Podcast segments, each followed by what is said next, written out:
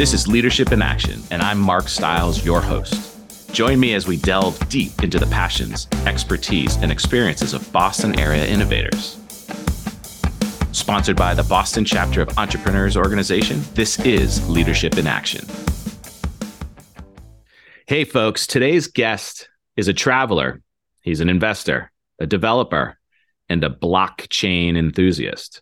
He's an entrepreneur with a strong technical background in web development. He founded a brand to help make building a creative team easier. He's the CEO at Flocksy. Please welcome Sam Ryan. Sam, welcome to the show, man. Thank you, Mark, for having me. I am excited. Cool. Well, let's get right into it. What is a common misconception about leadership, running a business, and or being an entrepreneur? That's a great question.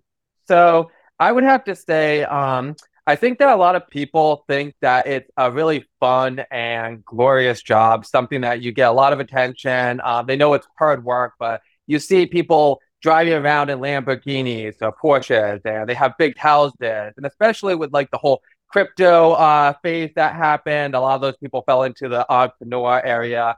You can think FTX, stuff like that, just money going all over the place. And people are like, oh, these people are sitting in the Bahamas, making a lot of money doing nothing. That does happen for a few people, and I think they're the lucky people, especially when crypto is involved. But for the majority of entrepreneurs and leaders, when you talk to them, they're probably not going to explain exactly what's going on, but you're working a lot. So when I first started Flocksy, I had a bunch of friends, and they were all they were professionals, worked 9 to 5. And I was working my full-time job, and then I was also working at nights, coding, marketing, doing a whole bunch of different jobs. And you have to learn stuff constantly. And a lot of times, if you're working a regular job, you just do that again and again, and you slowly advance your career. You're changing every 20 minutes, you're learning something new. So I think that's step one. And then step two is scaling up a company. It's way more difficult than most people can imagine. Like getting the company from 0 to 1 million, it's really difficult, but actually scaling it up, getting a team in place, making it so you get to the next step, that is incredibly hard. So that is where you learn a whole bunch of new things, especially leadership. I think the entrepreneur is the first step where you are working by yourself with a small group of people. Then that switches over to where you're leading a whole company and people are looking up to you to make those decisions. You have to pick the right people to work directly with you. You have to make sure they're picking the right people. So again, you're learning everything over again. So to sum it up, I think it's a lot more work and a lot more difficult than most people think. And you do have those pluses. You do sometimes make a lot of money. You have your own schedule. But yeah, it's different than most people think. So Instagram influencer taking a picture with a Ferrari, no one is in that room with the paper stacked up, coding, taking pictures. Look at me, I'm an entrepreneur. Yes, exactly. And especially when you're trying to grow a company that is scalable, it's really easy to start. I wouldn't say easy, but it's different to start a company and make some bucks right away, make some money, but actually making a foundation that can hold firm as it grows. That isn't going to be on Instagram. That's not going to be on TikTok. That's a whole different set of skills that a lot of stuff you see on Instagram.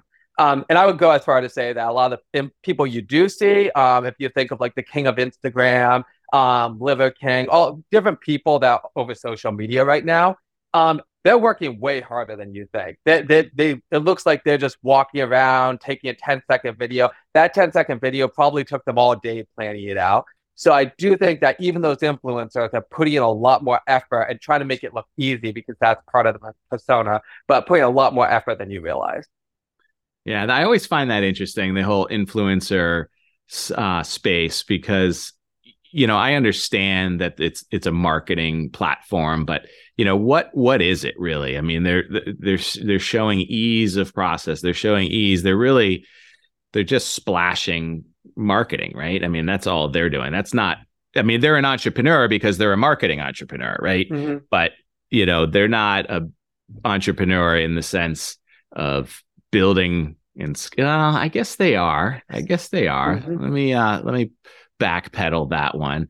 But making it look easy is something that always kind of bothered me. It's like, let's have some influencers posting. Look at us at Flocksy, and we're coding into the night, you know, and, you know, be real about it, because I think it puts a lot of misconceptions in people's heads. And like you said, where, you know, all I have to do is go down to the town hall and file a doing business as, and boom, I'm going to make millions of dollars. Fascinating. So Flocksy, let's talk about it. You started out while working for a company, and then you started building something on the sides after your 40-hour 9-to-5. Exactly. So it actually was another company that my brother and I had going. It was Hatchwise. So I was working with him on that full time, and then started working on Flocksy on the side. So that would take up my evenings and everything. I went to school for development, computer science at the SUNY University of Westville. So got my 4-year degree there, and I wanted to create something new that could help people. And in my space with Hatchwise and talking to a lot of people, I saw a need for creative services that were affordable, and you got team members that were vetted. So basically what Flocksy is, just to jump back for a second, we provide a team of creatives that work on video editing, illustration, copywriting, all the stuff you kind of need to get your marketing done. And before that was all scattered all over the place. You go to Upwork, you go to freelancer.com, and you have to find the different places to hire, and then maybe go on Trello or Slack to work with them. So what we created was a platform that actually connects, does everything. It's Trello combined with Upwork, Fiverr, all of that. We find the talent for you, and then you just pay one flat fee a month. And so I saw a big need for that, and it hit the nerve with people, and people loved it, and it took off. Started in 2016.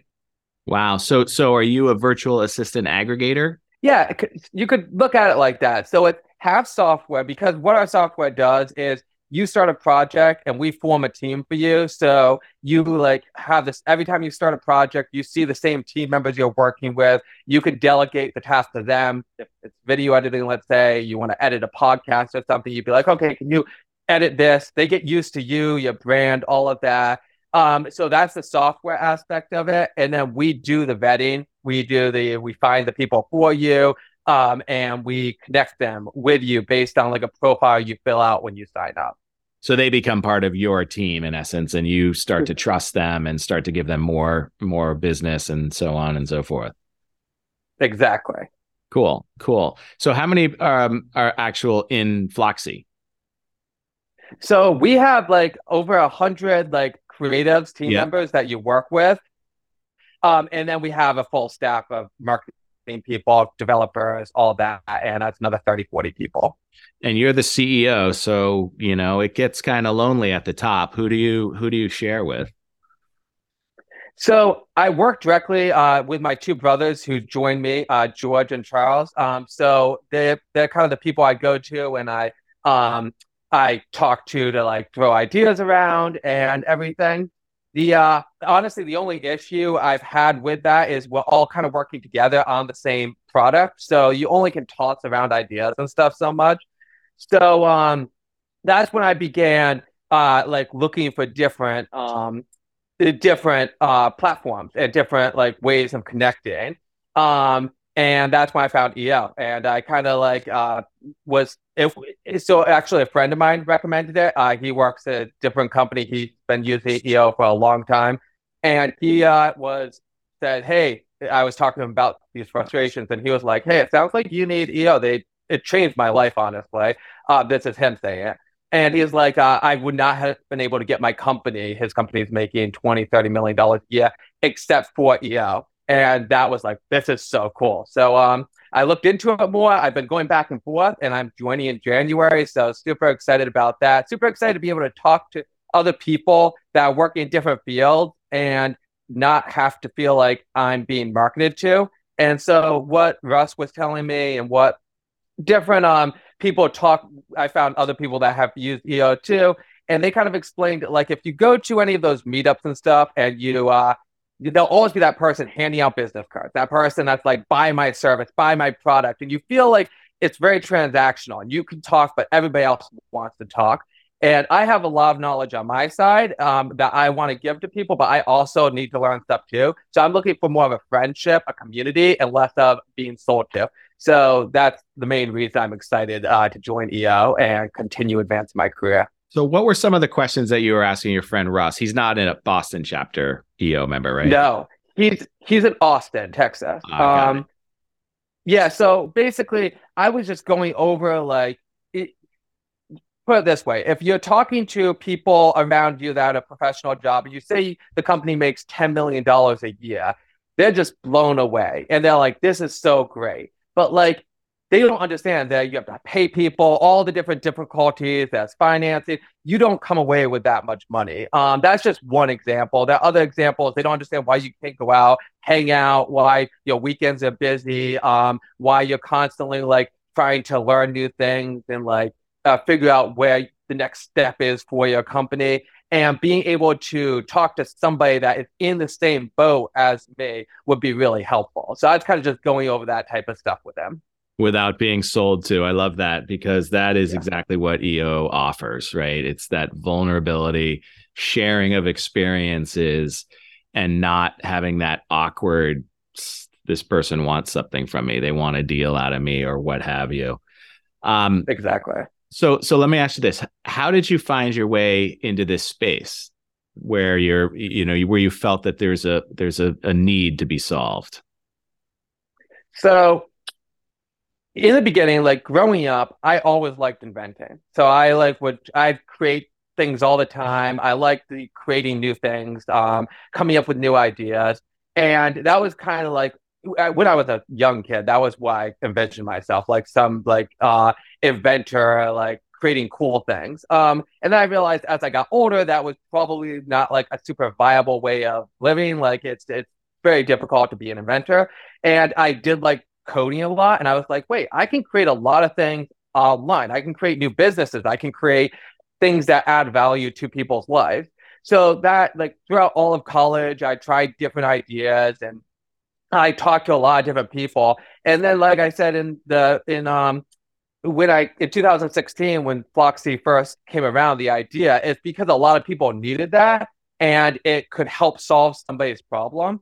And it was like, okay, this is exactly what I want to do. Like this kind of helps me wake up in the morning and get excited is that I'm actually changing a bunch of people's lives.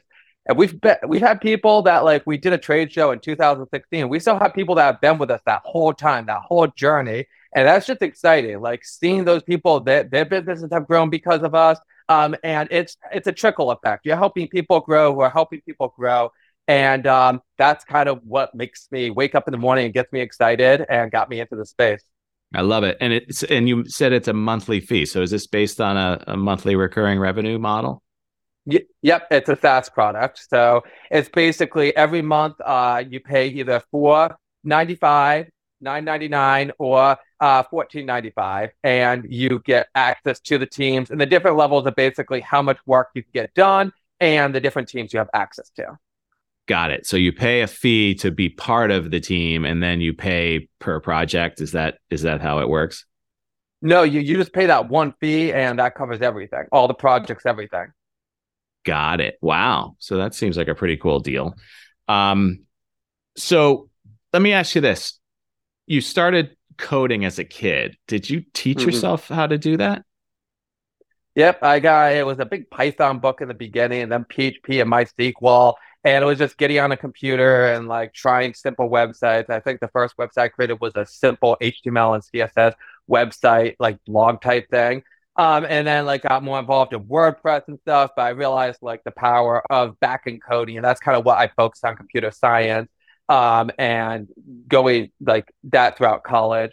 It was pretty funny though, because I did teach myself coding, so I knew pretty much a lot of what there was with like how to code websites and stuff. So a lot of the reason I went to college was just so I could get the full round experience of everything else, including coding, and make sure I was like moving forward with my career and stuff, no matter what I did. But I'd be in the class, I could like throw up a website, not to boast, but like really quickly, and they'd like want this whole semester. And so I ended up like going up and telling the class how to kind of do what they were doing and show them the hacks and stuff. because the professors were like, they knew what they were talking about, but they definitely have more of a, like a semester type, like this is going to take a whole 3-4 months. And I'm like, no, you can do this in like 2 days if you do this, this, and this. So it was a lot of fun, but it definitely helps to like teach yourself and get ahead of it.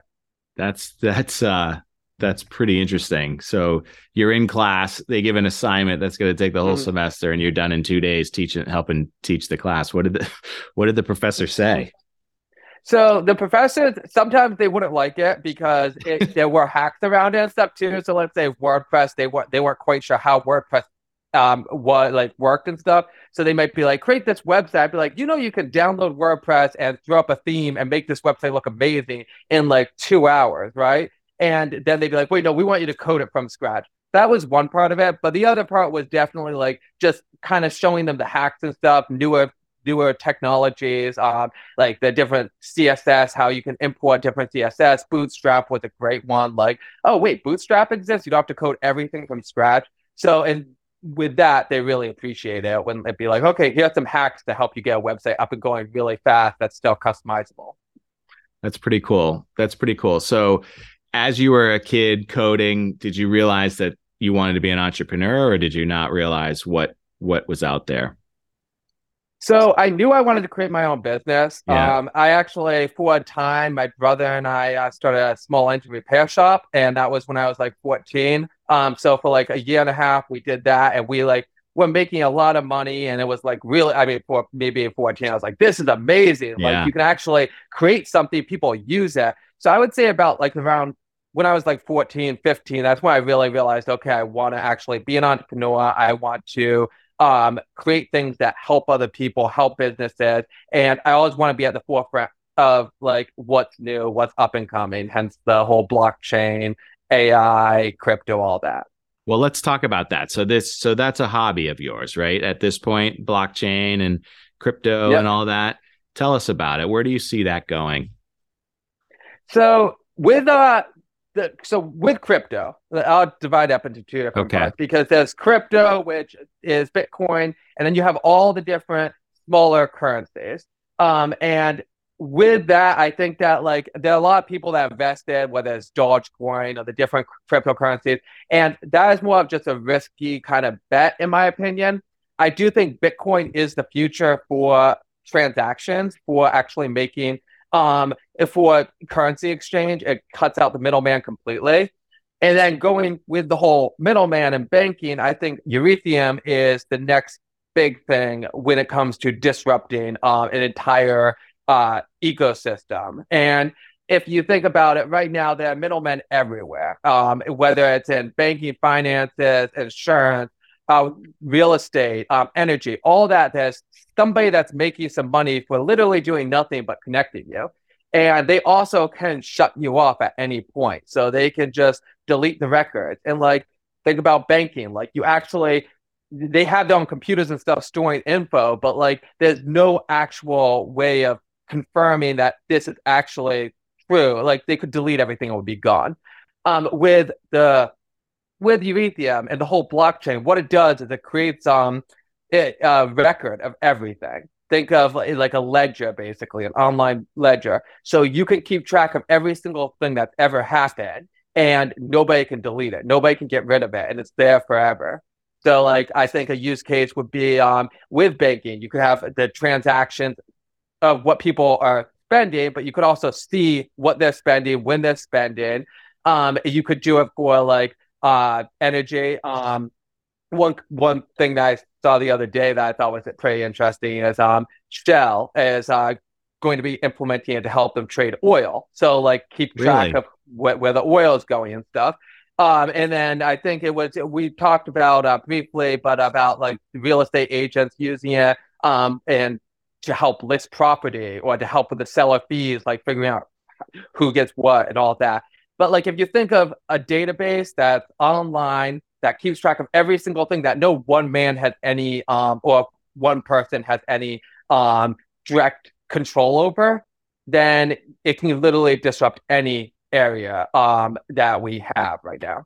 So you said Shell Oil is already starting to use. Are they using the smart contracts? Is that what it is? Yeah. So that they can track everything within seconds and understand what their users are using. Oh, that's pretty interesting. Yeah. I went to a conference, Web3 conference, and it was pretty eye-opening.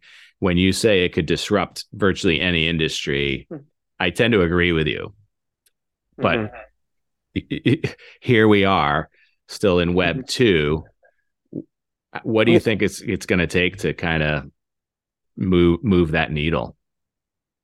That's a good question. So I think there are a couple things in play. I think one is it's going to take a generational shift. I think you have a lot of younger people that are getting into professional jobs that are making like, why aren't we using this? What is happening here? And we still have a lot of people that just have no idea what it is in powerful positions that are making those decisions. So I think it's just going to take time, just like anything, to get used to it. Think of how long it took for Web 2 to take over. There were still industries that just refused to use it, or they had like old computers. And then all of a sudden people figured it out and they were like, wow, this is great. But a lot of that was younger people moving into those positions, millennials and stuff like that. I think that millennials definitely have a good understanding of this. I think Gen Z has even a broader understanding, and they're ready to adapt faster. And that goes with AI, virtual reality, everything. You need that generation to come in. And that's one aspect. And the second would be you need it to get competitive. You need other companies to start using it, show how much money it can make them or save them. And then everybody else, just that's how we work. Everybody else is going to be like, I need to make money too. So if you have like another one with MetLife, they're using it to help people track insurance. Like if somebody dies, you can track and see if you know that if that person had insurance, basically. So that's still early stages, but they're planning on using that. But let's say that does make them have a competitive advantage, then you're going to have all the other insurance agencies quickly start using it too. So you need to show that can help you make more money and scale up and save money too. Right. It's interesting. One of the big takeaways, there was a bunch of takeaways that I had. It was actually a Web3 and real estate, right, where they come together. But one of the big takeaways was, remember 1994 when people were first talking about the internet and they all thought it was a fad and it was just a passing trend? Well, that's kind of where we are with Web3. But where you're going with it is very similar to one of the takeaways, is that we need to do it together, right? It's a collaborative effect, right? So everybody together needs to kind of rise up and go on chain, right? So I see big disruptions in the future. I see my industry being completely disrupted. I see banking industries being completely disrupted, because why not, right? If you can trust where it's coming from. One of the things I was thinking about while I was there was the mortgage industry, right? This is debt financed, right?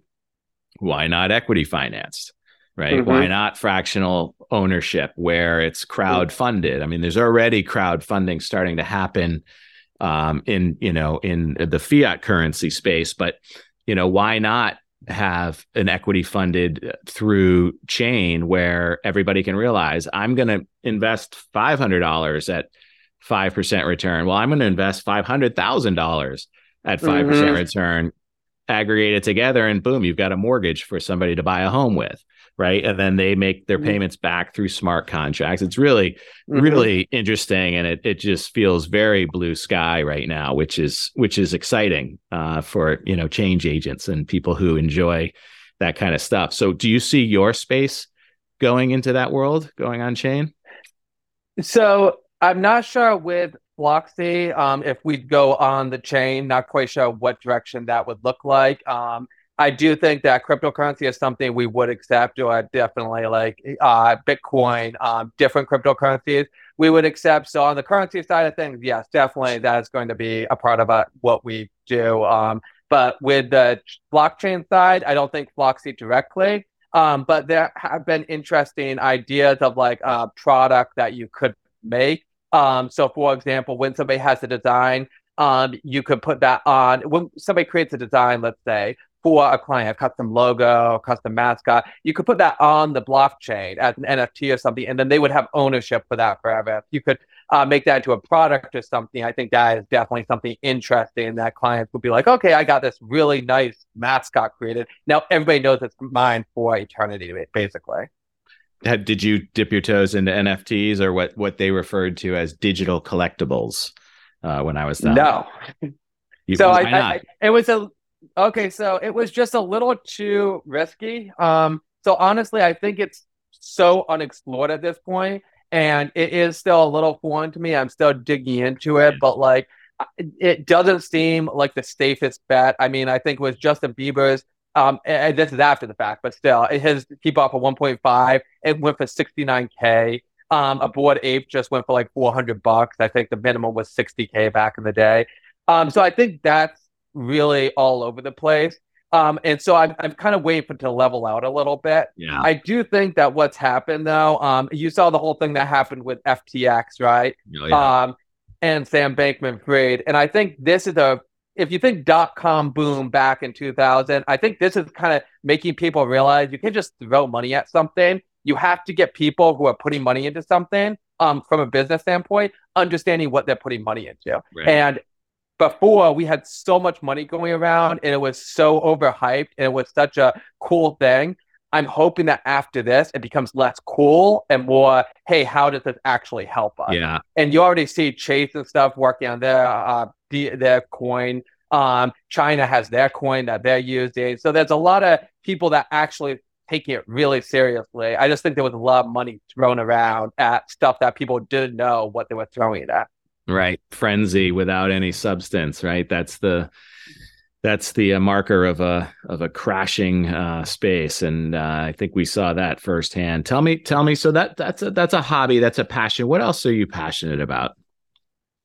So passionate about being outside. I love boxing. Love exercise, working out, running. Pretty much anytime I can get. I love my job. I love doing what I do. But if I can get away, get outside, get physical exercise in. I'm all for it because it helps break everything up. It helps not just be glued to the computer. So going outside, working out, stuff like that. Investing, I like just investing. And then Flocksy takes up a lot of time. So that's the rest of it. You do some traveling. Oh, yeah, I love traveling. So. But I can bring work with me, which is nice. But last year I went over to Amsterdam and Iceland. And that was after the pandemic, and it was first time to Iceland. That was one of those places that completely blew my mind away. I was not expecting it to be as cool as it was. But I love getting out of the country. Did 2 road trips across the United States. The first one was 5 years ago. And then during COVID, me and my fiance, we got in a car and just drove across the country. Both of us worked on our computers.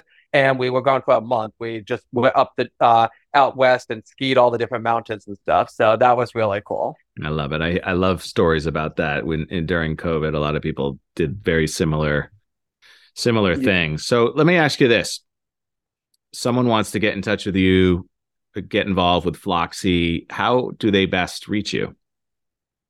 So Twitter and LinkedIn are the two best ways of reaching out to me. And then you could always reach out to me at my email as well. Got it. And what's the handles for Twitter and for LinkedIn? And then what's your email? So my email is sam@flocksy.com. So feel free to email me at any point. It might take a little bit to get back to you, but I definitely will. And then Sam Ryan for Twitter and LinkedIn. Got it.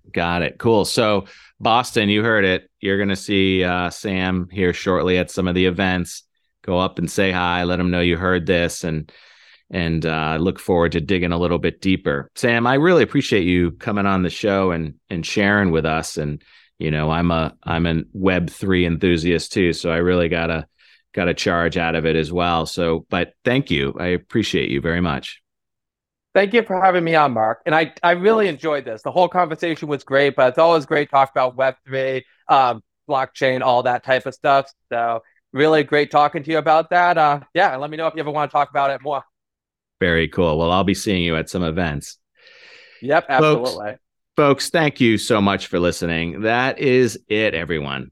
If you learned something today or you laughed or you want to dig a little bit deeper into Web3, tell somebody about this. Share this podcast. Maybe we'll get some more conversations going about it. Thanks again, Sam. Thank you, Mark. Have a great day. And this has been another exciting episode of Leadership in Action. We will see you next time. Leadership in Action is sponsored by the Boston chapter of the Entrepreneurs Organization. As the world's only peer-to-peer network exclusively for entrepreneurs, EO helps transform the lives of those who transform the world.